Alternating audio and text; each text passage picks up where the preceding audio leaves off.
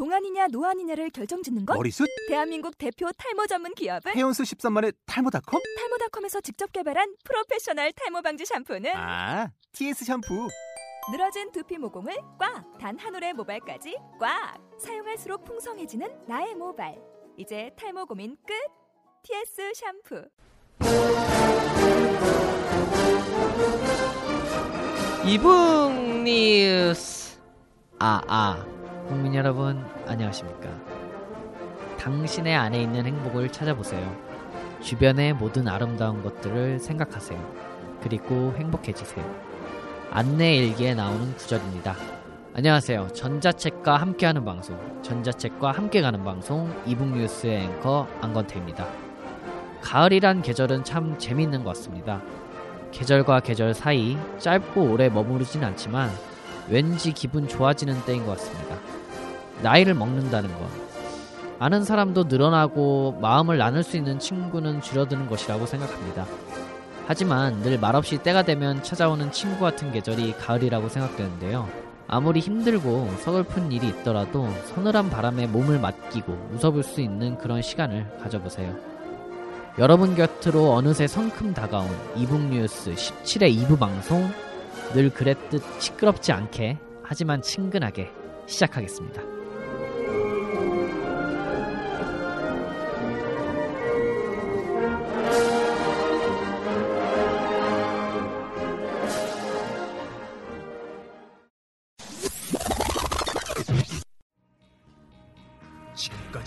했던 모든 팟캐스트 방송은 잊어라. 이제 그 누구도 상상하지 못했던 전자출판계의 지각 변동이 일어난다. 어, 책이 너무 두꺼워. 너무 무거워 들 수가 없어. 어, 집에 책을 두고 왔어. 이게 아니야. 이건 아니야. 난 전자책을 읽고 싶어. 전자책을 읽고 싶다고. 2014년 전자책의 가보 개혁을 이끌 새로운 팟캐스트 방송이 시작된다. 이북 뉴스.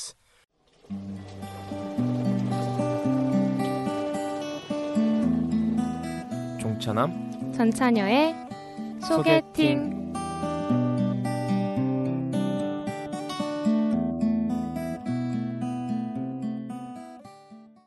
우리 주위에 숨어 있는 보석 같은 책을 찾아 수줍게 소개해보는 시간. 전차녀 종차남의 소개팅입니다.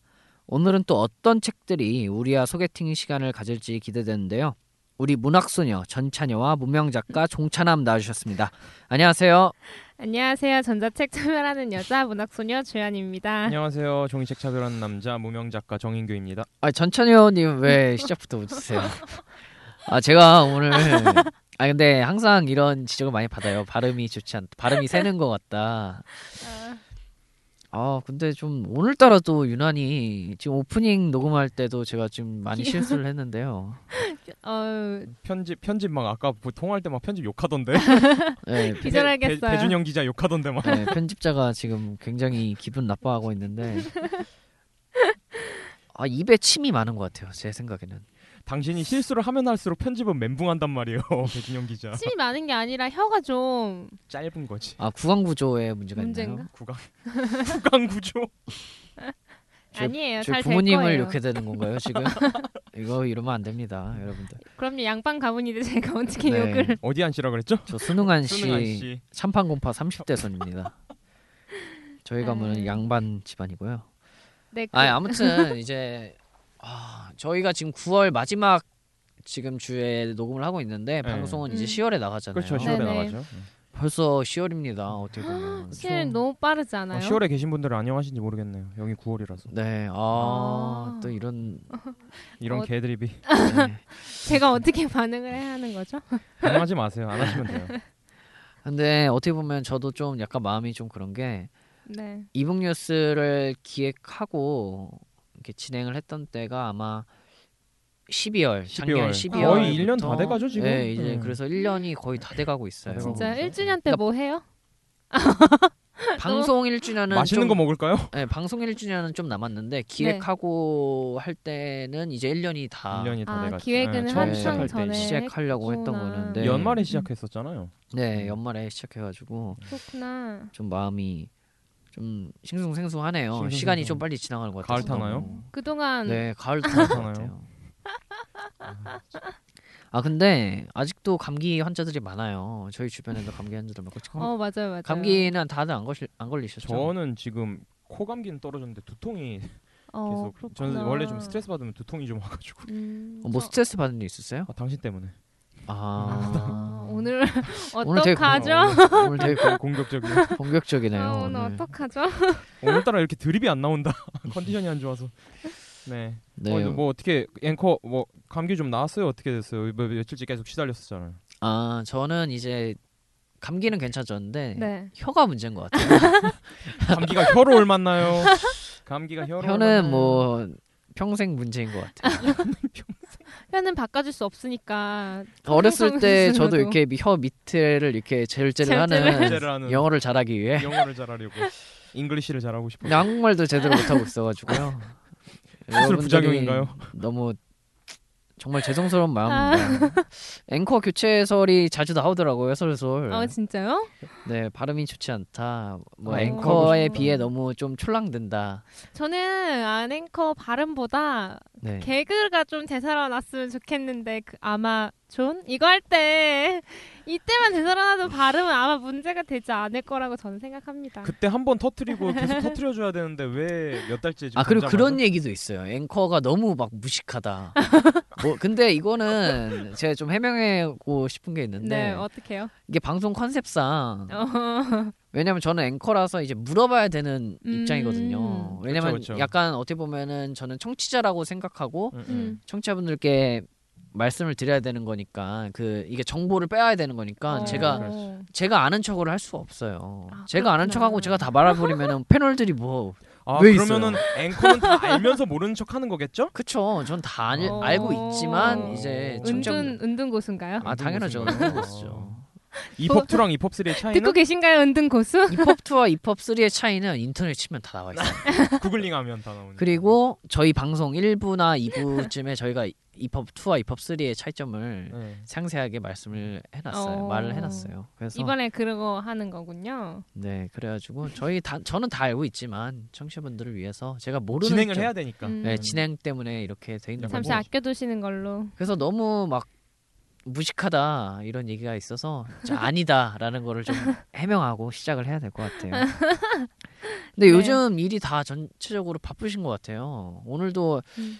녹음을 저희 셋만 좀 진행을 하게 됐는데. 네. 지금 네. 전번 방송 때도 횡하더니 이번에는 전멸했어요. 네 오늘 은 정말 이북 뉴스를 녹음하면서 이렇게 적은 인원이 네, 지금 저도 녹음을 하는 게 아닌가. 좋게 생각합시다. 소수정예. 네 좋은 것 같아요. 근데 뭐 요즘 그래도 틈틈이 책은 읽으셨어요 두 분? 네, 읽었죠. 네. 네? 책이요? 아 네. 아니 책을 소개해 주셔야 네, 되니까 책- 책을 그럼요. 읽으셔. 아, 그럼요. 읽, 읽- 읽었죠, 읽었죠, 읽었죠. 책은 항상 읽죠. 음, 그럼요. 근데 뭐 생각보다는 많이 못 읽으시는 것 같아가지고. 아, 근데 예전에 비해 네. 못 읽기는 하죠. 왜냐면 이만큼 읽었다, 뭐 읽어야겠다?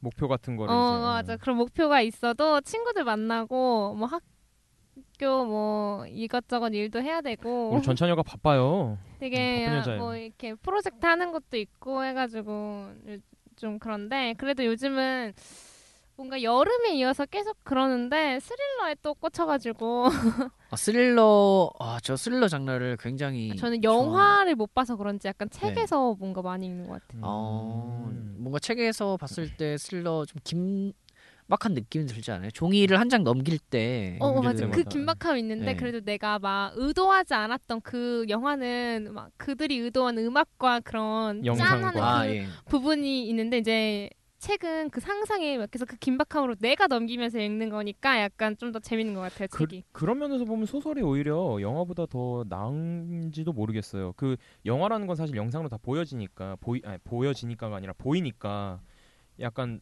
상상이 제한되는 면이 있는데 소설은 이제 상상한 재미가 있으니까. 요즘 딱 꽂힌 것 같아요. 삘이 그쪽으로. 네, 스릴러 네. 쪽으로. 꽂힌 것 같아요. 딱히 선호하거나 가리는 이제 장르나 책은 없는데 그래도 방송에서 소개를 하려고 하다 보니까 아, 스릴러 원래 좋아할 것 같이 생기긴 했는데 아, 무슨 오늘따라 이렇게 저의 diss가 아. 이렇게 갑자기 왜 그러시죠? 오늘 되게 공격적이세요. 아, 아, 오늘 오늘따라 이렇게 네. 그냥 끌리는 걸로 스릴러가 끌렸습니다.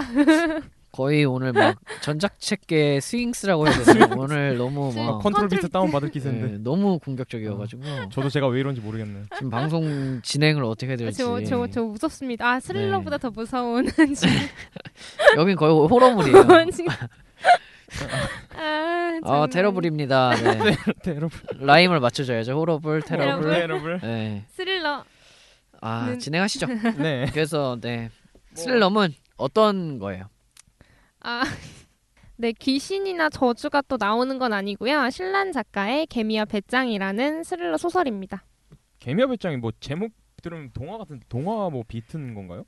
저뭐 아동 서적 같기도 한데 작가가 일부러 좀 노리고 쓴 것 같아요. 동화 제목처럼 들릴 법한 제목이지만 뭔가 처음 읽었을 때 든 느낌은 약간 영화 소우 시리즈 약간 그런 비슷한 느낌 이었습니다. 아, 소우 시리즈면은 어, 수위가 아니죠. 근데 은근히 이런 제목들이 수위가 굉장히 세요. 맞아 맞아. 맞아요. 뭐. 장화홍련. 어 맞아요, 뭐 그러니까 맞아요. 은근히 이름이 되게 막 가벼운 거나 좀 약간 부드러운 어 이름인데 부드러운 이름이거나 결국은 되게 무섭고 막 스릴러 넘치고. 일부러 끌어들이게 해서 그러는 네. 게좀 있는 것 같은데 소 시리즈랑은 좀 비슷한데 그 정도까지는 아니고요. 분위기나 상황 같은 게 조금은 유사하다 싶 었습니다.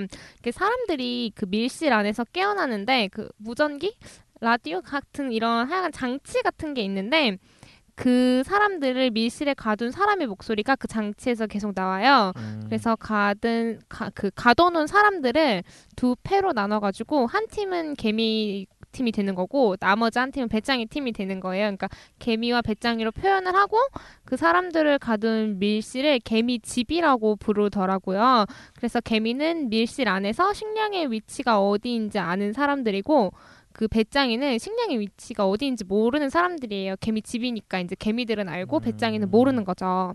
그 밀실 구조가 되게 복잡한가 봐요. 개미집이라고 그러는 음. 거 보면은 네. 음, 소설에서는 약간 그렇게 묘사가 되긴 해요. 근데 이제 그 안에서 사람들이 왜 갇혀 있는지, 어떻게 하면 밀실을 빠져나갈 수 있는지, 누가 자신들을 가두어 두었는지를 추리해 나가는 스토리고요.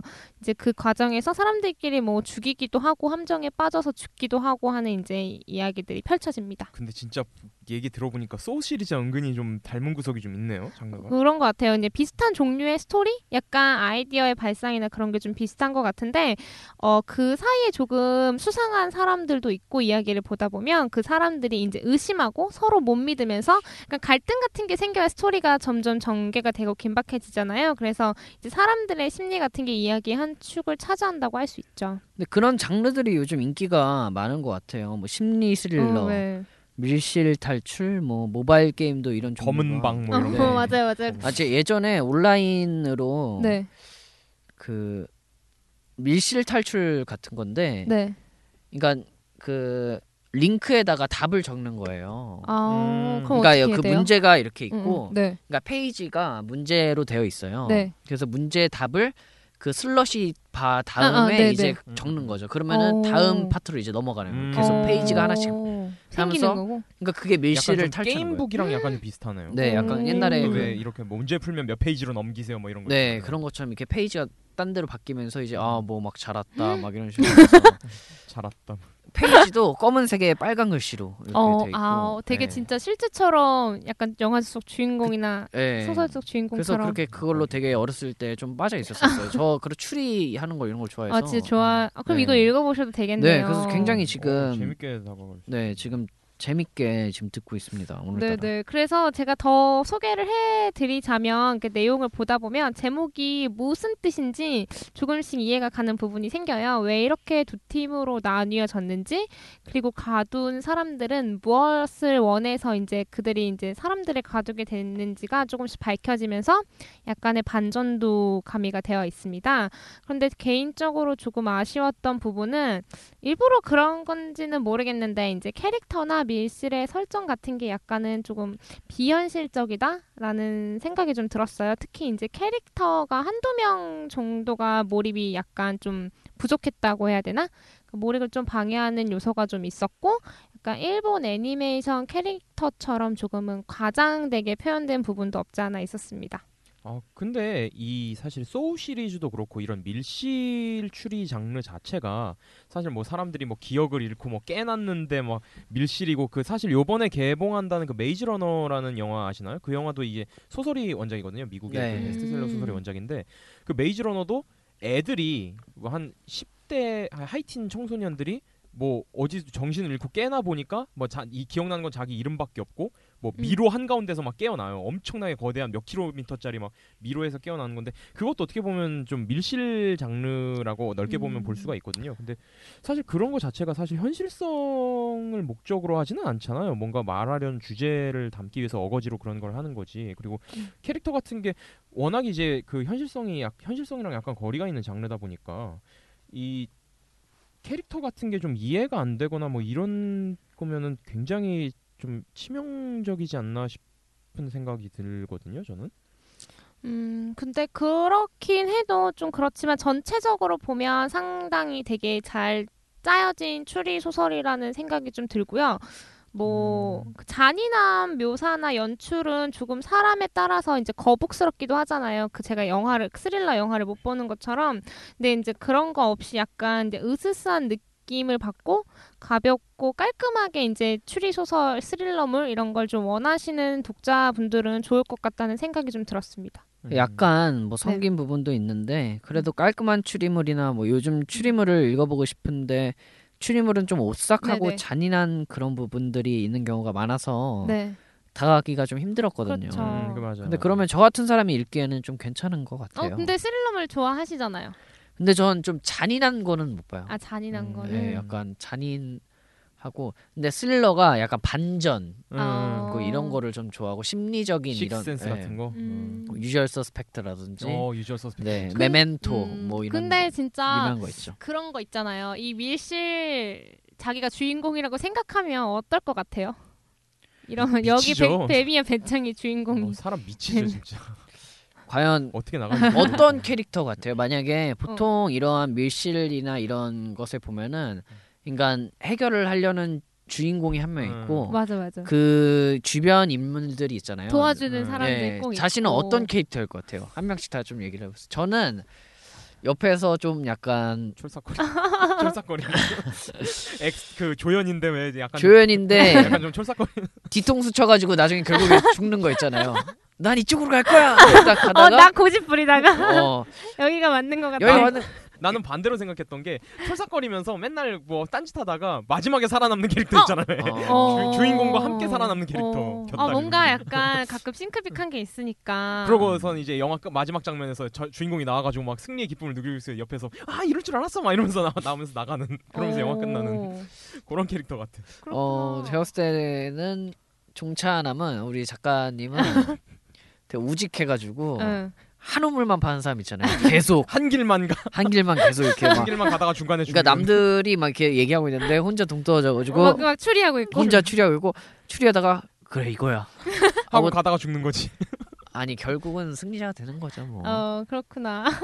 재밌네요. 예, 우리 전천에는 어떨 것 같아요? 전찬현은 어때요? 예. 저는 제가 봤을 때는 그런 캐릭터 있잖아요. 왜 그 약간 여자 주인공 중에 왜 그런 캐릭터 있잖아요. 왜 마지막에 왜 그 사람 하나 살리고 희생하는 아, 저 희생하는. 그런 느낌. 희생하는 어머 감사드리네요.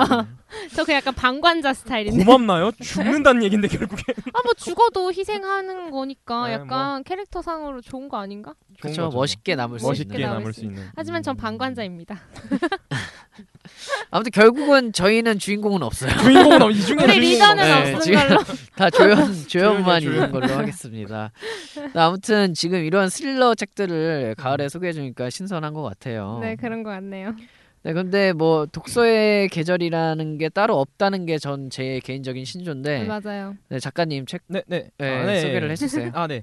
아, 네, 가을입니다. 아, 굉장히 코너가 갑자기 막 그런데 인문학의 계절이 돌아왔죠. 네, 그 이래서 이번에는 제가 좀 인문학 관련해서 그 중에서도 역사와 관련된 책을 제가 들고 와봤습니다. 제목은 박시백 작가의 조선 왕조 박시백의 조선 왕조 실록입니다. 그 만화책이죠. 어, 어, 저 만화책이라는 소리 듣기 전에 힘들었는데. 네, 저 만화책이라서 만화책이 만화책. 예. 네, 너무 역사에서 힘든 힘든데 어린이들도 많이 볼 것 같아요. 이아 책은. 이게 이제 네. 아무래도 그림체나 이런 분위기 자체가 네. 약간 좀 학생들을 겨냥하고 그린 책인 것 같아요. 네. 그 우리나라에 일단 들어와 있는 역사 서적들은 대부분 중국 역사 책들이 그쵸. 많잖아요. 그래서 삼국지도 그렇고 초한지 뭐 이런 것들이 다 만화책이나 소설들은 우리나라에 굉장히 많이 나와 있잖아요. 뭐 이문열 삼국지, 뭐 황석영 삼국지도 그렇고 고우영도 그렇고. 음, 만화 전략 삼국지가 제일 유명한가요? 그게 제일 그- 유명하다고 예, 그게 들었던 제일 것 같은데. 이제 만화 버전 삼국지 중에서는 이제 요코하마 미스테루의 음. 84권짜리 만화 전략 삼국지 지금 전찬현님이 말씀하신 그게 네. 가장 인지도가 제일 높고 그 다음에 이제 고우영 삼국지도 유명하고요. 그렇게 이제 그런 것들을 필두로 정말 많은 중국 마- 역사 만화들이 시중에 많이 나와 있는데 정작 이 우리나라 역사를 제대로 다룬 서적이 찾아보면 그렇게 많지가 않아요. 그래서 그런 의미에서 이 박시백의 조선왕조 실록은 우리나라 특히 조선의 역사를 알기 쉽게 이 만화로 표현한 책입니다. 아, 진짜 작가가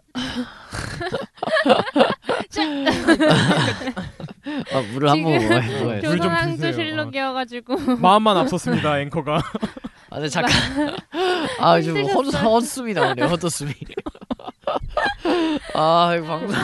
갑자기 그, 앵커가 예. 말이 떠올라가지고 아, 뭔가 갑자기- 말을 하려 그랬는데 네. 아, 이래서 바보 같다는 거예요. 사람들이. 네. 철삭철삭 틱처럼 아, 사, 뭐, 틱이 뚜레쭈군 뚜레쭈군 이거 지금 몇 천만 아 몇 천만까지는 안 되겠지. 세계에 몇 천만 이거 사과하셔야 돼요. 지금. 죄송합니다. 아 근데 작가님 말대로 음. 우리나라 역사를 제대로 짚어본 서적은 거의 없던 것 같아요. 마- 뭐. 조선 왕조 실록은 너무 어렵고 전문적이라서 역사자들이 본다는 인식이 좀 강하잖아요. 맞아요. 근데 그런 걸 대중들이 알기 쉽게 만화로 그려내면 되게 좋은 것 같은데요. 이 제가 옛날에 그 조선왕조 실록이 전권이 이제 디지털화 돼가지고 CD로 이제 만들어진 적이 있었거든요 근데 그게 이제 역사학자들이나 전문가들을 위해서 만들어진 건 줄 모르고 한참 역사에 관심 많을 때 겁 없이 그걸 음. 구매해 보려고 시도를 해봤어요. 그래갖고 용산까지 가서 알아봤는데 파는 데가 있더라고요. 근데 음, 수백만 원 한다고 그래갖고 돈 10만 원인 줄 알고 사러 갔다가 그렇죠. 아무래도 이제 역사 자료를 그대로 디지털로 옮긴 거니까 그냥 보통 학술 방대한 약간 그런 네. 느낌의 자료이잖아요. 더더군다나 그 그때가 제가 2000년대 초였으니까 학생이었을 때니까 학창 시절이니까 그때면은 뭐 전자책이 본격적으로 나오기도 전에 그 역사 자료를 디지털로 만든 거니까 약간 음, 음. 전문 자료로서의 느낌이 강했는데 그것도 아무것도 생각 못 하고 나 어린 나이에 겁 없이 덤볐던 거죠. 그지 그게 어떻게 보면 좀 원조 전자책인데 뭐 가슴 아프게 그냥 돌아섰습니다. 사실 뭐 갖고 있었다고 쳐도 저 같은 역사 비전공자가 뭐 그걸 가지고 뭘 어떻게 해볼 수 있는 서적은 아니었기도 하고요. 근데 이후로 이 우리나라 역사에 대해서 좀 더 자세히 알고 싶다는 생각은 계속 해 왔었는데 그래서 그런지 이 책을 처음 봤을 때 되게 반갑게 느껴지더라고요. 음, 책이 워낙 유명해서 많이 들어보기는 했는데 제가 아직 읽어보지는 못했어요. 왜냐면 아무리 좀 많아요도 저는 약간 역사책은 조금 손이 잘 안 가더라고요. 편식을 하는 건 아닌데 예. 좀 도전하기가 어려운 그런 부분이 있더라고요. 역사 자체가 사실 많은 사람들한테 이렇게 흥미가 당길 만한 주제는 아니긴 한데요. 음. 근데 이 책 자체는 아무래도 학생을 겨냥해서 그런지 되게 안 어려워요. 음. 그림체나 내용 자체도 그렇고 처음 봤을 때 느낌은 약간 좀 그 먼 나라 이웃 나라 아시죠? 네. 그먼 나라 이웃. 나라의 좀 한국사만 한국사 특집 먼 나라 이웃 나라 약간 그런 느낌이었어요. 근데 먼 나라 이웃 나라는 이미 다 유명한 거고 유명하니까. 우리나라 편도 있긴 있잖아요. 네, 그쵸, 근- 그쵸. 먼 나라 이웃 나라도 근데 좀 보다 보면 너무 한 번에 많은 내용을 아, 그건 그렇죠. 주는 거라서 음. 좀 힘들긴 했는데 아무튼 있죠. 네. 뭔 어, 말인가요? 지금, 지금 말, 말을 해놓고 아, 이거 편집해 주세요. 편집 따윈 없습니다. 우린 그대로 갑니다. 네. 네, 이 네. 책은 그 조선왕조 실록을 중심으로 조선의 역사를 이제 풀어서 설명한 책이고요. 조선 개국부터 이성 태종 이성계부터 마지막 왕 순종 이후의 망국까지 20권으로 구성이 되어 있습니다. 내용 일부는 현재 이제 조- 네이버 캐스트에도 지금 조, 박시백의 조선왕조 실록이라는 오. 이름으로 예, 연재 중이에요. 이, 내용 일부가 지금까지 나와 있는 게 임진왜란인가? 지금 이순신 파트 지금 연재 중이고 이거 먼저 보신 다음에 구매를 한번 고려를 해보시는 것도 좋을 것 괜찮네요, 같아요. 예. 진짜. 제가 나쁘지 알기로는 그 조선왕조 실록 자체가 세계 역사에 유례 없는 국가 기록이라고 알고 있거든요. 근데 이렇게까지 체계적으로 한 나라가 이제 왕실의 개국부터 마지막 기록까지 좀 남아 있는 경우가 자료가 없다고 들었어요. 네. 그 어떤가요? 전찬현님 마- 지금 얘기한 대로 이 실록을 보통 기록 문화의 정수라고 하거든요. 그 정말로 이 전찬현님이 얘기한 대로 한 나라의 시조부터 마지막 왕까지 모든 역사가 진짜로 그렇게 체계적으로 기록이 된 게 세계 유례가 없어요. 그래서 워낙에 그게 방대하고 체계적이다 보니까 유네스코 기록 문화에 이제 등재될 정도로 이런 체계성이나 치밀한 규모가 전 세계적으로 인정을 받고 있는데요. 실제 조선왕조실록 원전은 현대 국어로 번역된 게 인터넷에서 무료로 열람이 가능하세요. 예, 열- 열람하실 수 있고 이제 태조 이성계부터 순종 부록까지 전권이 다 공개가 돼 있는데 실록 원전을 읽어보면 다 한자어로 돼 있어가지고 정말 어렵거든요. 근데 이제 내력 내용도 딱딱하고 근데 이거를 이제 재미있게 만화로 딱 그려냈기 때문에 역사 지식과 재미를 동시에 잡을 수 있는 책이라고 생각을 해서 한번 가져와 봤습니다. 음, 그렇구나. 사실 지금 아시안 게임이 지금 한창 하고 있잖아요. 네, 네. 그래서 뭐 올림픽이나 아시안 게임을 할때 음. 항상 좀 역사에 대해서 좀 더 관심을 저는 좀 많이 갖게 되는 것 같아요. 음, 그렇죠. 그렇죠. 왜냐면은 자국민 그러니까 지금은 자국민이 이제 어떻게 보면 2000 아시안 게임을 네, 하고 네, 있으니까 네. 음. 그 게임을 하다 보면은 그 해외에 그런 처음에 들어올 때 개막식 같은 개막식 거? 같은 네, 거 개- 했을 개폐식, 때 예. 그뭐 그 사람의 인구라든지 뭐 음. 문화라든지 문화라든지 예, 예. 응. 그런 거 볼 때마다 아, 우리나라의 역사에 대해서 좀 더 알아보고 싶을 맞아. 때가 음, 많고 그리고. 네. 그때 2012 런던 올림픽 때 네. 그 이제 영화 굉장히 유명한 영화 감독이 그거를 네, 했었는데, 감독이 이제 개막식을 맡아서 자- 맞아, 진행을 맞아. 했었죠. 그게 정말 굉장히 세계적으로 극찬을 받았거든요. 그렇죠. 그리고 그때 네. 또 런던 올림픽 하면은 또 박정호 선수가 이제 뭐 독도는, 독도는 우리, 우리 땅. 해가지고 그것도 문제가 좀 있긴 있었는데 한일전도 참 그. 역사 관계가 얽혀 있잖아요. 그래서 얽혀 있어가지고 음. 이런 생각이 많이 들어요 역사에 대해서 그렇죠. 이러한 맞아, 스포츠 이벤트를 하는 것만으로도 그냥 일반인들이 아 역사에 대해서 다시 한번 좀 생각해 볼 수 있는 음, 기회가 되는 것 같고. 언론 맞아. 언론에서는 이제 개막식이 괜찮다라는 평가를 좀 보내기도 하는데 트윗이나 이제 SNS 네트워크를 통해서 이제 대중들은 우리나라 개막식 참 형편이 없었다 이게 역사를 보여주는 거냐라는 말도 많죠. 많은 음. 것처럼 정말 역사를 좀 더 많이 알아야 그런 개막식도 뭔가 멋있게 런던처럼 음. 나올 수 있지 않을까? 뭐 하다못해 광저우 아시안 게임이나 베이징 올림픽도 규모의 이제. 딱 그 개막식을 열어서 뭐 어찌든 평가를 받았는데 우리가 좀 더 분발해야 되지 않을까? 그런- 그래서 조선왕조 실록을 읽는 걸로. 그렇죠. 그런 아무래도 이제 그런 문화적 소양을 갖추고 있어야 그런 게 나오는 거잖아요. 네네. 그, 그런 면에서 이런 책들이 이런 밑거름이 되지 않을까라는 생각이 들었습니다. 네, 뭐 저희가 뭐 이번 아시아 게임이 못했다, 뭐 잘잘못을 가리자는 게 아니라 네. 뭐 앞으로 좀 더 나아지자는 방향에서 그렇죠. 그냥 이런 얘기를 한 거고요. 아. 네, 혹시라도 이게 문제가 생기, 저희는 항상 중 중도를 지켜야 돼요. 정치적으로 김정은 중립- 아프다던데. 김, 김, 김정은 저희의 방송 내용은 이북 방송 이름은 이북 뉴스지만. 절대 정치적으로는 뭐 어디에 편향되지 않은 음. 방송을 해야 됩니다. Electronic book입니다. 네. Electronic book. 예. 근데 아까 제가 궁금했던 게 있었는데 그 음. 네이버 캐스트에서 지금 그 연재를 하고 있다고 했잖아요. 네, 그거는 네. 이제 무료로 볼 수 있는 거죠. 무료로는 볼 수 있는데 전권이 다 올라가 있는 건 아니고요. 이렇게 네. 조금 조금씩 잘라가지고 올라가는 있어요. 음, 음, 그러면 지금 청취자분들 그러면- 중에서 혹시 보시고 계시 보시고 싶으신 분들은 한번 이렇게 잠깐 예, 뭔- 보고 약간 체험판 형식이라는 네. 느낌이 좀 들었어요. 예. 근데 역사에 관심이 좀 저는 수능안과 참판 공파 30대로서 굉장히 역사에 관심이 많습니다. 그러면 조선은 왜 갑 역사기를 기록하기 시작했을까요? 그거는 다 그거죠. 뭐랄까요? 그게 약간 우리나라 사람들 자체가 기록을 굉장히 중시하는 그런 풍토가 있대요. 네, 그렇다고 맞습니다. 하더라고요. 작가 역시 작가님이 그렇구나. 그 저 모르는 척 한 겁니다. 제가 알고 있었지만 또 네. 패널들께 이렇게 네. 기회를 기회를 아, 이제 앵커가 자꾸 저를 쳐다보시길래 아, 대답해야 될것 양반가의 같아서. 자손으로 어떻게 생각하나 궁금했습니다. 예, 수능한 수능안 씨 참판 공파 36대 손으로서 아니다 30대 손이에요. 30대 손으로서 네, 예. 30대 손입니다. 이거 확실해 주세요. 아 미안합니다 제가 36대 손이어서 아 제가 망신을 시키는 것 같은데 아무튼 이런 저런 역사책을 많이 음. 볼수 있는데 또 이런 작가님이 네. 또 가뭄의 단비 같은 책을 어, 네. 소개해 주신 것 같아요. 조선. 왕조실록이 인터넷에서 무료로 공개돼 있다는 거는 처음 알았는데 음. 뭐 저도 나중에 이- 한번 음. 찾아서 읽어봐야 될 것 같습니다. 네, 두 분 오늘도 정말 좋은 책들 소개해 주셔서 감사드리고요.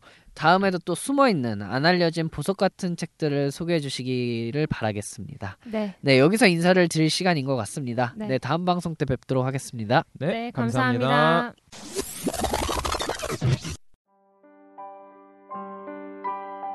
이메일이 그냥 메일이 되었듯 이북도 그냥 북이 될 세상을 위하여 책의 경계를 허물고 패러다임을 바꿉니다. 당신의 손 위에 서점을 짓는 일, 당신의 손 위에 책을 펴는 일. 당신의 손 위에 세우는 우리의 철학. 새로운 책 세상의 must use. 리디북스. 통하였느냐? 통하였습니다. 그럼 과인이 귀한 정보를 내리겠노라. e-book 정보통으로 오시오. Welcome.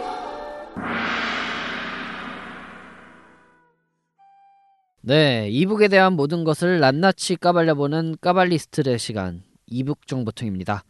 일단 다들 인사 좀 해주세요. 안녕하세요. 전자책 차별하는 여자 주연입니다. 네, 안녕하세요. 종이책 차별하는 무명 작가 정인규입니다. 왠지 이 자기 소개를 두번 하는 것 같아. 네, 다들 어떻게 지내셨어요? 지금 또 아니 이게 코너의 이름이 이북정 우리가 지금 이북정보통 녹음을 하고 있는 건데 인원이 세 명밖에 안 되니까 네, 무슨 전차남 종찬이요 이 이분 거 파트 2인 것 같아 진짜. 아니에요. 전 이번에 까발리스트예요. 아 맞아요, 맞아요. 저도 까발리스트입니다. 털봉이 기자가 없습니다. 근데 요즘 아 뭐 아시안 게임 보고 계시죠? 어때요? 아, 어제 야구 보셨어요? 어 야구 어, 야구. 어제 막 마지막에 이게 지금 얘기하더라고요. 우리가 녹음을 하고 있는 게 9월 말이에요. 9월 말일쯤에 녹음을 하고 있는 건데 이게 방송이 나갈 때는 10월쯤에 나갈 거 아니에요. 그쵸. 10월쯤이면 아시안 게임 다 끝나 있을 때니까 네. 결과가 어떻게 되는지 참 궁금하네요. 지금 태국 그 지금 한국이 축구에서 이제 태국이랑 4강 붙는데 이겼는지 전지 궁금합니다. 아 맞아 축구 팬이시잖아요, 우리 아 작가님. 그렇구나. 음, 네. 저는 야구 팬이어서 야구. 어, 야구 야구는- 금메달 땄잖아요. 네, 아, 금메달. 축하합니다. 금메달 야구. 네 선수들이 고생한 만큼 다 음. 성과를 이뤘으면 좋겠어요. 우리 그렇죠. 가장 이번에 아시안 게임에서 가장 기대됐던 게 박태환 선수. 박태환 네. 선수. 메달 네. 메달 땄잖아요. 그래도. 그래서 총 고생- 20개 아시안 메달로 우리나라 신기록을 지금 세웠어요. 어, 진짜요? 맞아, 어, 맞아. 대단하네요, 진짜. 네 그만큼 어떻게 보면 수영계가 되게 열악하거든요. 맞아요. 게다가 박태환 네. 선수는 스폰서도 없, 없었잖아요. 네, 음, 그래서 맞아. 이번에 되게 열악한 환경 속에서도 이렇게 노력을 해서 메달의 색깔에 관계없이 맞아. 이렇게 메달을 따 주신 것만으로도 정말 네. 국민들은 하나의 힘이 된 것 같아요. 맞아요. 정말 고생한 그런. 아무리 뭐 아시안 게임이 뭐 한중일 운동회니 어쩌니 해도 네. 그렇다고 해서 거기서 피땀 그 대회를 위해서 피땀 흘리는 선수들의 노력까지 폄하될 만한 건 절대로 아니에요. 아니라고 생각하거든요, 저는. 그렇죠. 노력하는 사람은 꼭 뭐 카드 게임 하시게요? 근데 그거 아세요? 그 네. 금메달, 은메달보다 동메달 결정전에서 동메달을 땄을 때 그 네. 희열이 더 높다고 아 진짜요? 하네요. 3, 왜- 4위전 하고. 네. 왜냐하면은 음. 동메달은 이겨서 따는 거지만 은메달은 져서 따는 거거든요. 결승전에서 져서. 어. 그리고 또 특히나 우리나라 아. 같은 경우는 이제 메달에 대한 뭐 그 점수가 점수 제도가 있어서 메달 뭐 아. 동메달이면은 음. 뭐 연금 이런 아, 게 맞아, 있는데 맞아, 맞아. 아. 네 아무튼 3, 4위전에서는 음. 메달을 얻을 수 있느냐 없느냐의 어, 차이거든요. 내 연금이 맞아. 어떻게 네. 갈리느냐 맞아, 맞아. 차이. 아뭐꼭 돈으로 얘기하기는 좀 그렇지만 아무튼 어. 그런 것도 있기 맞아 때문에 메달 있고 없고에는 생각보다 네, 그 해설위원들이 말하는 거 보면은 동메달 결정전 때 더. 떨린다라고 이렇게 어, 얘기를 그렇구나. 그쵸. 네. 어. 메달이냐 노메달이냐가 걸리니까. 그쵸. 게다가 또 어떤 선수는 그런 말을 하더라고요. 3, 4위전에서 이겨서 메달을 딴 거잖아요, 어쨌든. 음. 그래서 동메달은 웃으면서 따는데 은메달은 이제 결승전에서 져서 따는 거니까 울면서 딴다고. 음, 응. 어 저는 그런 글 읽었던 것 같아요. 지금 아시안 게임이랑 상관없는데 김연아 선수가 은메달 땄을 때딱 응. 핸드폰을 켰는데 아무도 축하한다는 말이 없고 고생했다 다 네 거였는데 이제 안타깝다라는 안타깝다. 말이 있어서 자기는 더 오히려 속상했다고 은메달인데. 그쵸. 하더라고요. 그러니까 우리나라는 1등에 대한 의식이 그런, 너무 네. 큰것 같아요. 맞아요. 이번 양학선 선수도 은메달을 따고도 아, 죄송하다고. 죄송하다. 그래요. 그러니까 맞아요. 그런 말 하긴 아, 참. 사실 그 노력에 대해서 축하받아야 될 일인데 네. 우리나라는 아직까지도 좀 1등 의식에 젖어 있지 않나 그쵸. 라는 생각이 들면서 저희 방송 지금 어떻게 보면은 전자출판 업계에서 1등이에요. 왜냐면 전자출판 업계에서 이런 방송이 없거든요. 아직까지. 네, 독보적인 한 명밖에 없으니까. 네. 독보적인 1등이지만 일등이죠. 뭐 저희 전체 등수를 보면은 뭐 정말 아 갑자기 눈물 나. 네, 그러지 마. 짝대기 한 개? 네, 저희가 진짜로 비즈니스 쪽에서 10 몇 위까지 올라가 봤어요. 어 진짜요? 네. 음. 나꼼수도 제쳐봤잖아요. 그쵸 아이팟 그 팟캐스트 음, 음. 아이튠즈. 네 아이튠즈에서 나꼼수를 한 등수 제치고 저희가 캡처했어요? 네, 그럼요. 캡처 캡처했죠. 99, 99등까지 한 적이 있었는데 너무 기분 좋아서 캡처. 그거는 정말 순간이더라고요. 아이튠즈에서는 음. 맞아. 네 정말 순간을 근데 이렇게 등수로는 네. 방송을 하기는 저희가 등수에 연연하면은 방송을 하기 참 힘든 것 같아요. 그쵸. 왜냐면 저희 초반 때는 진짜 등수를 많이 봤거든요. 네. 맨날 확인하고 음. 네네.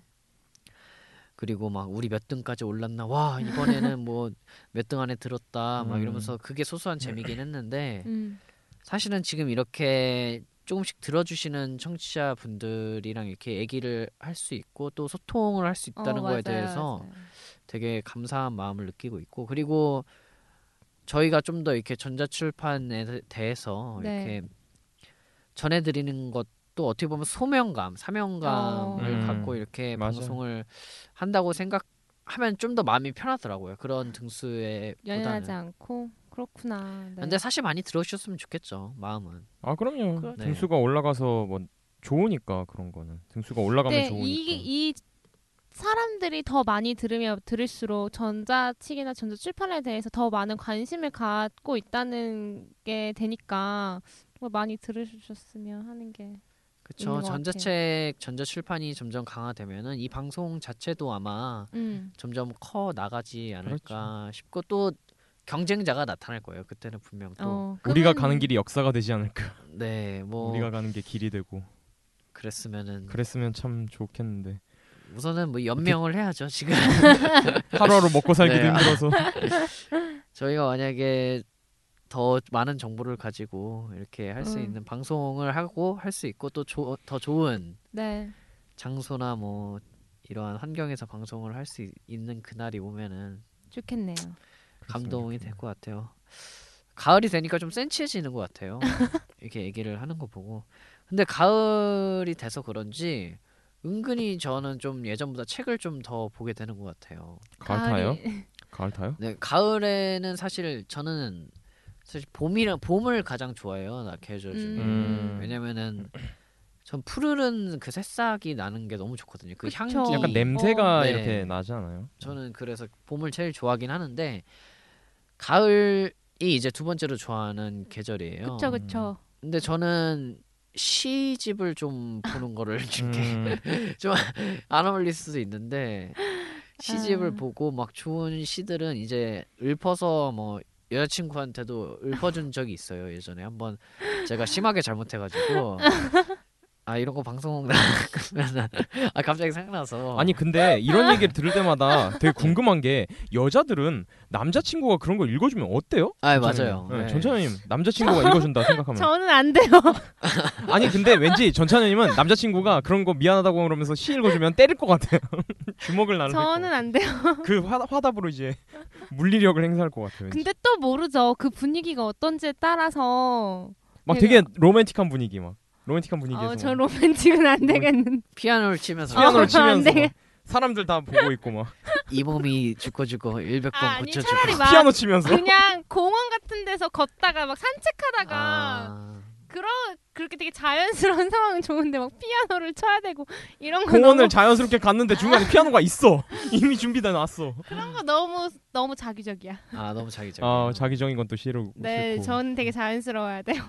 근데 어떻게 보면 옛날에는 이렇게 막 시를 써서 이렇게 편지로 보내주거나 아니면은 시를 어, 맞아요, 읽어주는 이런 맞아요. 연애가 많았잖아요. 그쵸. 이거 우리 부모님 세대 아니에요 그거? 그러니까요. 아니 근데 진짜 편지를 써주는 것 자체 하나만으로도 되게 그게 어려운 일이고 그걸 딱 받고 주고 하면 되게 그 사람의 마음을 느낄 수 있는 일이니까 저희 어머니가 한 이제 갑자기 일을 다니고 싶어셔가지고 초등학교 때 이제 일을 다니기 시작했는데 항상 아침에 이제 갔다 오면 점심이 되니까 초등학생이어서 식탁 위에 편지 한 장이 계속 놓여 있었어요. 이렇게 한 페이지 A4용지 분량으로. 근데 그때 너무 행복했거든요. 엄마가 음. 없지만 엄마의 편지가 항상 그 식탁 위에 놓여져 있어서 그런 것처럼 뭔가 되게 자연스럽게 아 어머님께서 전찬현님한테 편지를 네네네 써주시는 이제 거구나. 일을 나가시니까 어, 그게 뭔가 어머님이 뭔가 되게 그런 되게 어, 자연스러운 그런 있으시다. 분위기의 마음 전달은 정말 좋은 것 같아요. 음. 어, 되게 추억이 네. 그러니까 음. 그런 건 되게 좋은 기억이 될 것 같아.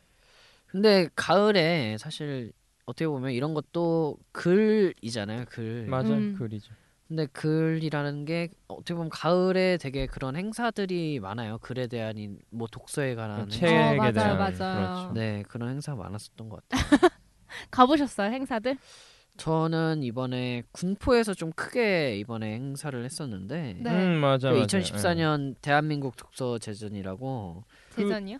예. 대한 이- 대전 대전 대전 네. 네. 청주 옆에 대전. 네. 그 대한민국 독서 대전이라고 맞아 그 앵커 다녀오셨어요? 네, 저는 못 갔거든요. 아, 예. 예, 간다고 갔는데 못 갔는데 그게 26일부터 28일까지 이제 행사가 있었어요. 그 군포시에서 이제 개막을 했는데 어떠셨어요? 가봤더니.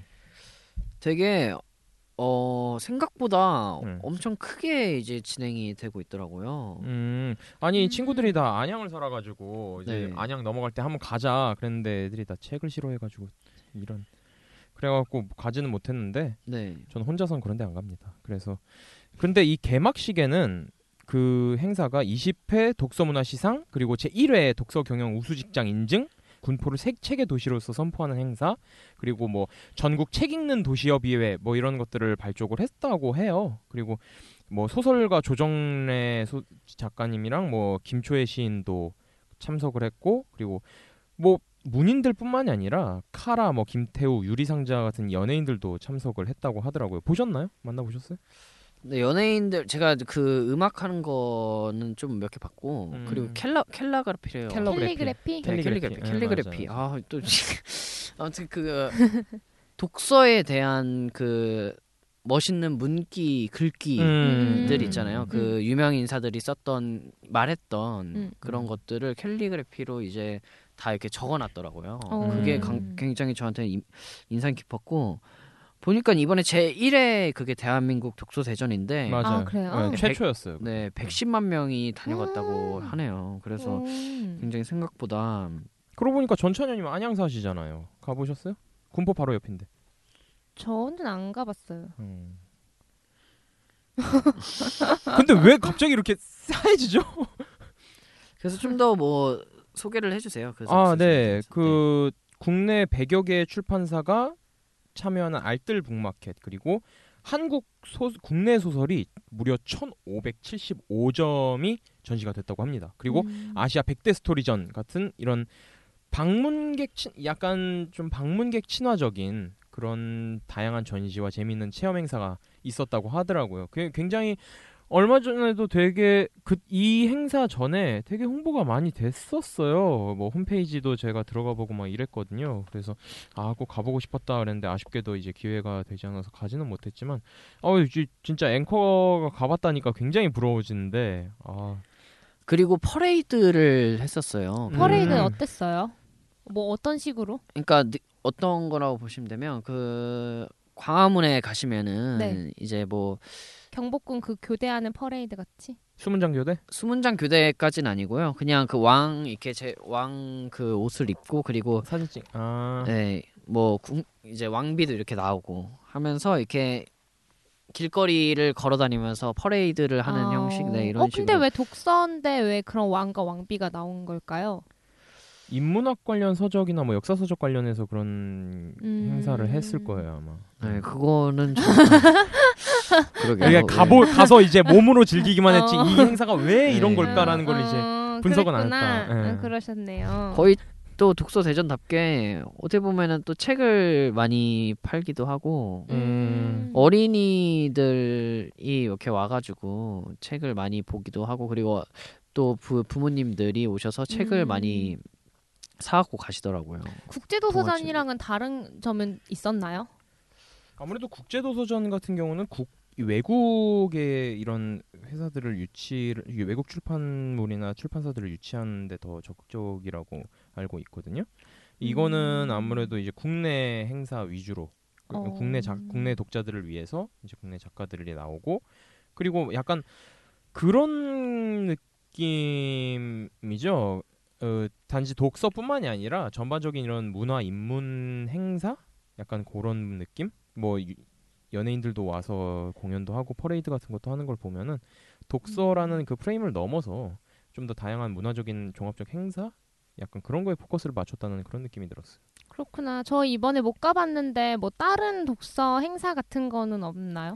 아 그- 그게 네. 9월 달에 아 네네 뭐 말씀. 아니 그뭐 제가 가봤 가봤던 거는 그러니까 저는 주로 이제 코엑스나 네. 아니면 그때 어디죠 중앙 국립중앙도서관이었나요? 네, 네, 맞아요. 거기서 했던 그 행사들은 다 실내에서 행사를 했었잖아요. 네, 그쵸, 어, 어, 그쵸. 맞네요. 근데 어, 지금 군포 이거에서 한 거는 실외에서 행사를 야외에서 해서 그런지 행사. 야외에서 아. 행사를 그런지 뭔가 좀 더 많은 사람들이 네. 가볍게 참여하기에도 좀 좋았던 것 같고 그러네. 어, 탁 네. 트이고 되게 넓게 진행된 느낌인가요? 네, 그리고 중앙 그 중앙 공원에서도 부스를 이렇게 다 만들어서 네. 3번 중앙 공원에서 오. 만들어서 이렇게 해놨기 때문에 네. 뭔가 그냥 놀러 온 느낌 음. 어. 그런 느낌을 많이 받았었어요. 그래서 야외에서 하는 것도 생각보다 괜찮은 것 같다. 이렇게 어. 틀에 갇혀져 음. 있기다보다는 음, 음. 야외에서 또 책을 좀더 접할 수 있는 네. 기회가 있는 것 같아서 그 점도 좀 약간 좋았던 점인 것 어, 같아요. 어, 괜찮네요, 진짜. 야외에서 행사를 하게 되면 참 좋은 게 광화문 광장에서도 계속 이런 행사 같은 것들을 많이. 하잖아요. 네. 이문 행사 같은 거 음, 음. 그런 것들을 하다 보면은 이렇게 그런데 이렇게 돌아다니는 사람들의 대부분이 그런 식이더라고요. 이렇게 기- 가족 단위로 나들이를 나왔다가 야외에서 이제 행사를 하는 게 보이면은 어 저게 뭐지 한번 가볼까 해가지고 이제 들어가서 지- 같이 즐기는 어, 어, 조금 더 쉽게 다가갈 어. 수 있는 면이 그쵸. 있을 수 있겠네요. 길 다니다가 그런 거 보이면은 호기심이 발동하잖아요. 음. 그렇죠. 물론 비가 오게 되면은 이제 또 약간 문제가 될 수는 있지만 아, 물론 아, 비가 오면 네. 책이 다. 더구나 어, 책이라서. 책이라서 어, 그. 근데 그런- 몽골 텐트를 다 쳐놔서 상관없긴 방수 텐트. 하지만 네.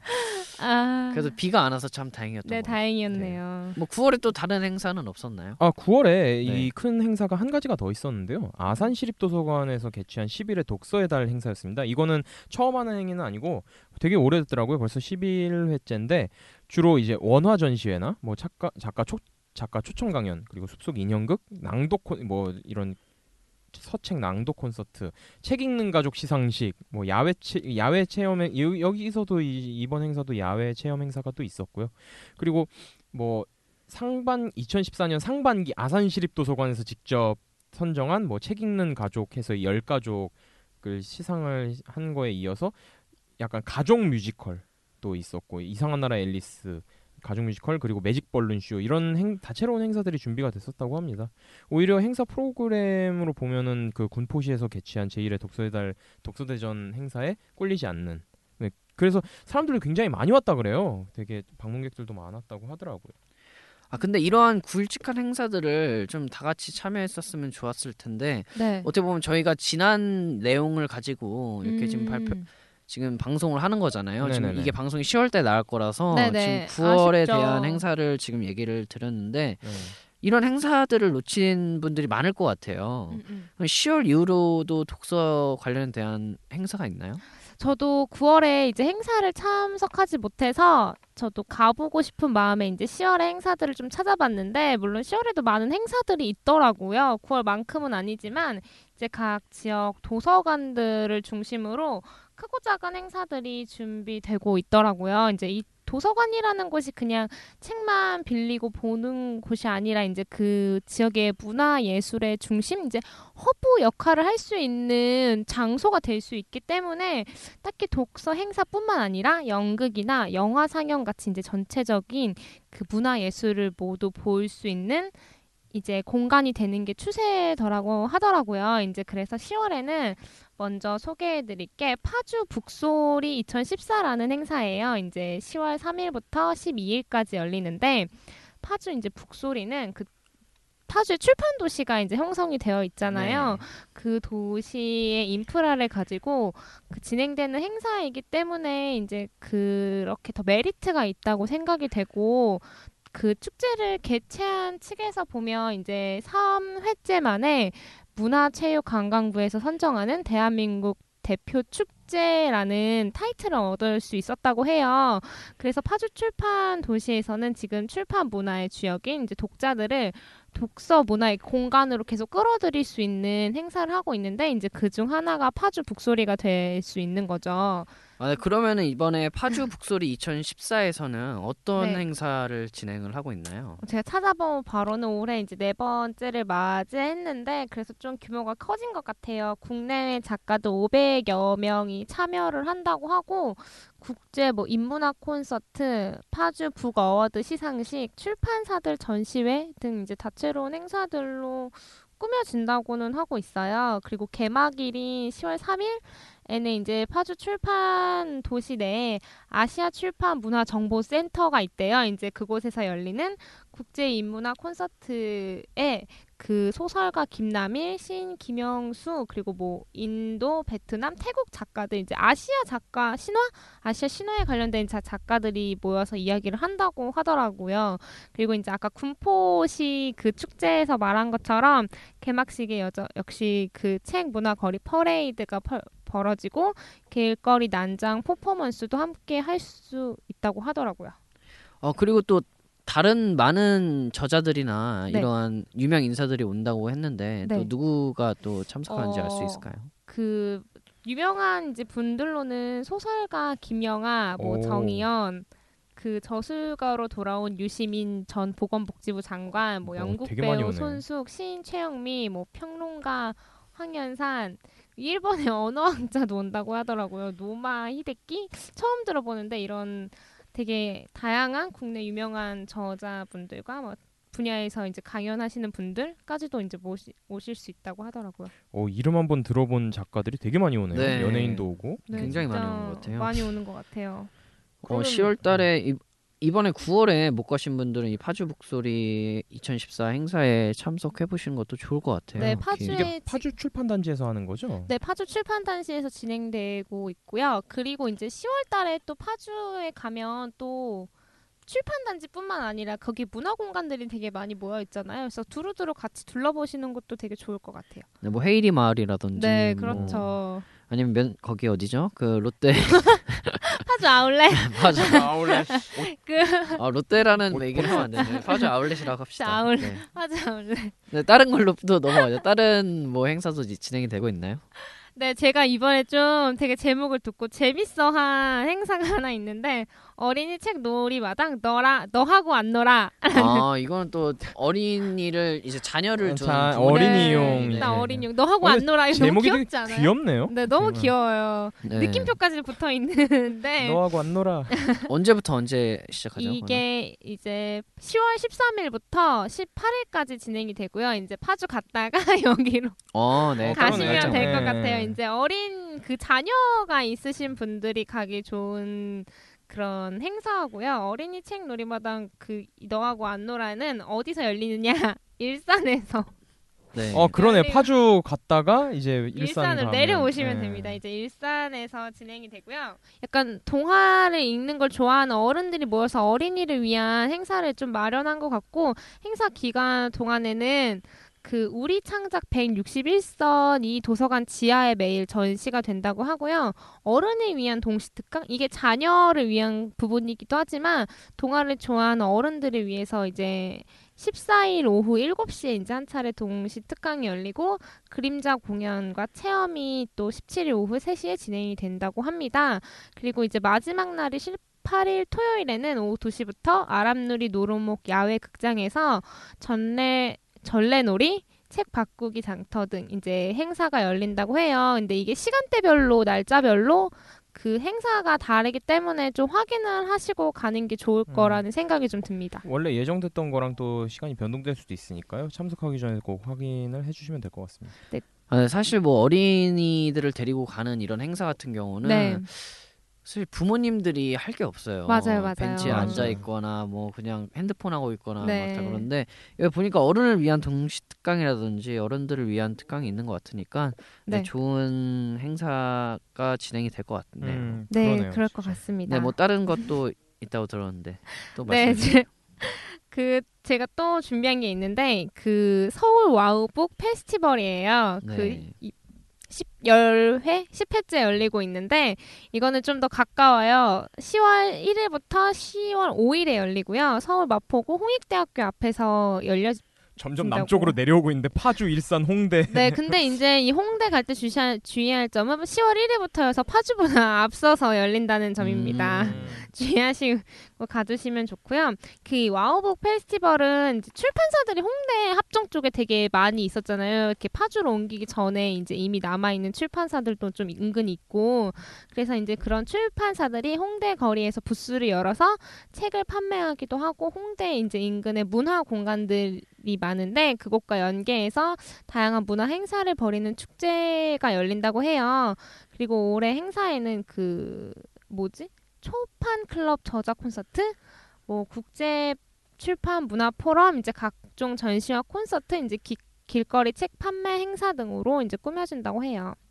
그 앞서 말씀드린 초판 클럽 저작 콘서트가 뭐냐면 그게 초판이 나오고 난 이후에 절판된 책들이 있잖아요. 근데 이제 그런 절판된 책들을 찾아서 저자와 그 책의 고수들이 만나 이야기를 나누는 콘서트 형식이라고 하고 그 애서가로 알려진 이제 박원순 서울시장이 참석할 예정이라고 합니다. 어, 박원순 서울시장님도 참석을 하시는 거네요. 네, 약간 책을 좋아한다고 하셔서 이런 책 관련 페스티벌에도 참석을 하는 것 같더라고요. 어, 되게 뭔가 행사가 다양한데요. 뭐 보니까 네. 10월 4일 같은 경우에는 제가 보니까 이 국제 출판문화 포럼이라는 것도 한다 그러더라고요. 그 상상마당에서 열리는데 뭐 일본 철학자인 이제 사사키 아타루라든지 뭐 소설가 손홍규, 처- 고, 고병권 철학자 그리고 김수현 시인, 뭐 문화평론가 한, 황, 함동균 씨가 참석을 해서 이제 책 읽기는 혁명이다라는 주제로 대화를 나눈다고 합니다. 그리고 이제 시인들도 많이 참여를 해서 뭐 시에 대해서 이야기를 좀 나누고 사실 요즘 시를 사실 아무도 안 읽잖아요. 사람들이 워낙에 안 읽으니까 이런 이런 코너야말로 진짜 좀 필요한 게 아닌가 싶은데 시심 토크라고 해서 이제 시에 대한 이야기를 좀 나누는 것도 있고 그리고 약간 좀 세월호 요- 요번에 희생자들 추모하는 공연도 좀 하고 그리고 캘리그라피 아티스트 작가의 전시 같은 것도 이렇게 함께 열릴 예정이라고 하네요. 음, 어, 독서는 약간 캘리그라피랑 접목되는 게 은근히 많은 것 같네요. 왜냐하면 캘리그라피 자체가 이제 폰트랑 관련이 된 거니까 독서의 음. 이 책의 이제 필수 요소니까 책- 사실 요새는 글씨도 다 예술이라 그러잖아요 글씨체도 음. 그러다 보니까 뭐 저도 글씨를 굉장히 못 쓰는 편인데 제 글씨도 캘리그라피처럼 이렇게 건태체 어, 이제 네. 악필이 이제 뭔가 명필처럼 명필처럼 예술처럼 보이는 보일 수 있게 예술적으로. 하는 그런 것들 다 파주나 홍대, 일산, 아람누리 도서관에서 어, 함께 네. 10월에도 굉장히 독서 행사가 음. 많네요. 그래서 여러분들이 아직 9월달에 못 가신 분들은 아쉬워하시지 말고 10월에 이렇게 행사들이 많으니까 참석을 해 주셨으면 좋겠고요. 그리고 네. 11월달에 11월달에 11월달에 아주 중요한 행사가 하나 있죠 네 저희에게 오. 있어서는 가장 정말 큰 중요한 예. 음, 그래요? 행사가 있습니다. 뭔가요? 네. 디지털 Book Fair Korea라고요. 어. 이번에 출판문화산업진흥원에서 이제 음, 음. 진행을 하는 건데 전자출판에 관한 네. 이 book fair 같은 거죠. 어, 그 정말 처음 열리는 거죠? 한국 최초 유일 그 디지털북 전시회로서는 한국 최초로 유일하게 여기서 이제 어. 열리는 거예요 네, 이 행사는 아무래도 저희가 11월 달에 또 저희가 그쪽에서 가서 이렇게 행사 진행을 하거나 아니면은 네네. 뭐 인터뷰라든지 이런 어. 게 잡혀 있으니까요. 그때 네. 또 11월 달에 더 자세히 나누도록 하겠고요. 아무튼 11월 달에도 이런 행사 있다는 네. 거를 전자출판 업계에서는 꼭 알아두시고 이런 거 아마 이 지금 참가 부스라든지 이런 것도 지금 받고 있을 거예요. 네, 아, 네, 그 네. 미리미리 그래서 준비해. 네, 전자출판 음, 업계에서는 이쪽 그 출판문화산업진흥원을 알아보시고 그 참- 네. 참가를 많이 해주셨으면 하는 그런. 바람 이런 네. 전자 출판 관련 콘텐츠나 솔루션, 뭐 플랫폼 네. 유통사, 단말기회사, smart learning 종류를 가리지 않고 전자 출판과 관련된 모든 업체들이 다 참여를 하고요. 아, 그러면 전자 책도 읽을 수 있나요, 거기서? 그쵸? 낭독회 같은 음. 것도 네. 그리고 킨텍스에서 장소는 킨텍스에서 하고 있기 때문에 네. 아. 아무튼 좀 더 자세한 내용이라든지 네네. 그리고 현장감을 살릴 수 있는 방송을 위해서 저희가 아마 11월 달에 디지털 부페 코리아에 참석하지 않을까 싶습니다. 진출하나요? 네, 그래서 방송을 좀 더 재미있고 아. 이렇게 생동감 있게 진행해 볼까 합니다. 네. 근데 이런 행사들을 보고 있으면은 우리나라의 독서 문화도 점점 발전하고 있는 것 같은데 네. 관련 업계 여러분들께서 독서 문화 진흥을 위해서 힘써 주시는 것 같아요. 그래서 맞아요. 기분이 좋은 것 같아요. 지금 음, 음. 독서에 대해서 많이 사실 독서량이 많이 줄었다라는 얘기가 항상 하는 얘기잖아요. 네, 네. 매년 맞아요. 매년마다 나온 얘기가 독서량이 많이 줄었다. 음. 사람들이 책을 안 읽는다. 네. 맞아요. 근데 지역 도서관이 이제 독서뿐만 아니라 한 지역의 문화예술 전반을 책임지는 역할을 하는 식으로 지금 나아가고 있는 거잖아요. 네 네. 그렇죠. 근데 저희 동네 도서관 같은 경우도 공연을 할 수 있는 무대 공간도 있고 네.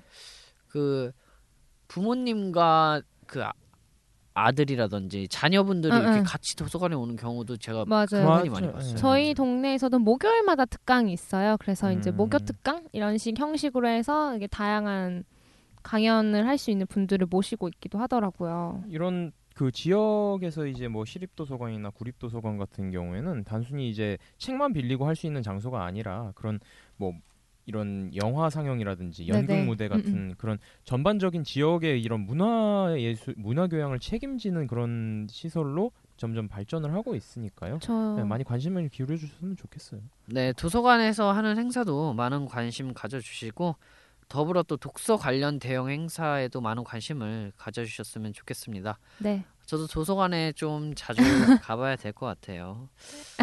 근데 오늘 이제 도서관 자주 에, 가는데요. 뭐 네. 책을 많이 읽어야 될 것 같습니다. 저 제가 이렇게 또 뭐 아이패드로 지금 얼마 전에 보니까 아이패드로 만화책 읽고 있더만. 네, 요즘 최근에 그 뭐 읽으세요? 고스트 바둑왕이라고 고스트 바둑왕 와 오. 재밌죠 재밌죠 그거. 그래서 갑자기 그게 그 저는 바둑을 한번 좀 배워보고 싶어요. 어, 바둑이요? 오. 그러니까 제가 좀 촐싹대는 이미지라서 되게 진중하게. 네, 저는 진지하게 뭘 하나 딱 이렇게 해보고 싶은 마음이 갑자기 들어서 바둑을 배워볼까 했는데 생각보다 어렵더라고요. 어, 그쵸, 가- 머리숱 쓰는 게 바둑이라고. 네 맞아요. 네. 저희 저희 저희 아버지께 오시죠. 저희 아버지가 기원하시는데 어, 어, 어 진짜요? 네. 어, 어, 진짜요? 가셔도 되겠네요. 바둑을 되게 잘 두세요. 진짜. 가르침을 한번. 저 오목은 진짜 잘. 오모 와. 알, 알까기도 잘하잖아요 알까기. 네, 뭐. 방, 근데 오목도 머리 쓰는 거니까 나쁘지 않은 것 같아요. 오목은. 그러니까 그 단기간에 쓰는 거 잘하는데 이제 장기간엔 좀 부족한 것 아, 같아요. 장기가. 그래서 네. 바둑. 역시 책을 편견 없이 읽으니까 확실히 새로운 분야에도 도전할 수 있는. 네, 만화책도 책이니까요. 그런- 괜찮네요. 그럼요. 예, 책의 종류에 대해서 편견을 가지면 안 되죠 절대. 네, 제 이미지가 무너지기 전에 빨리 헤어질 시간이 될 것 같습니다. 네, 오늘도 유익한 정보 감사드리고 오늘 너무 안 왔어요. 임정 기자도 안 오고 털봉이 기자도 안 오고 진상녀도 안 오고. 다들 듣고 있나? 진상녀 털봉이? 네. 잊혀져 가고 있는 김민정 기자님. 제가 아무리 봤을 때 이러다가는 저 혼자 방송하는 날이 혼자 오지 방송. 않을까. 1인 방송. 그때 되면 이제 청취자분들이 많이 더 줄어들겠죠. 자, 아니요, 혹시 개그, 1인 개그에 1인 개그. 뭐. 취향을 타시는 분들이. 컬투쇼 되는 거 아니 네, 컬투쇼. 그때는 제가 진짜 진지하게 방송을 임하도록 하겠습니다. 아, 빨리 다 나가세요. 진짜 안 어울린다. 진짜 아, 진짜. 여러분들 한 명씩 이렇게 안 오시면은 저 너무 힘듭니다. 네, 그럼 다음 시간에는 모든 사람들 이렇게 참가하기를 빌면서 네. 오늘 방송은 이만 보내드리도록. 아, 오늘 두 번이나 보내는 것 같아요 녹음을. 그러네요. 그러면 네. 우리 도대체 보내... 그리고 또 어디를 보내야 되는지. 어딜 보내- 보내? 북 페스티벌? 잘 가세요. 잘 가세요. 아, 네, 다음 시간에 뵙도록 하겠습니다. 네. 아, 네, 감사합니다.